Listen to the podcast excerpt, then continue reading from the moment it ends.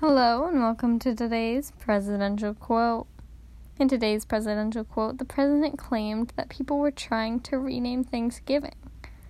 Today's presidential quote is But everybody in this room I know loves the name Thanksgiving, and we're not changing it. This has been today's presidential quote.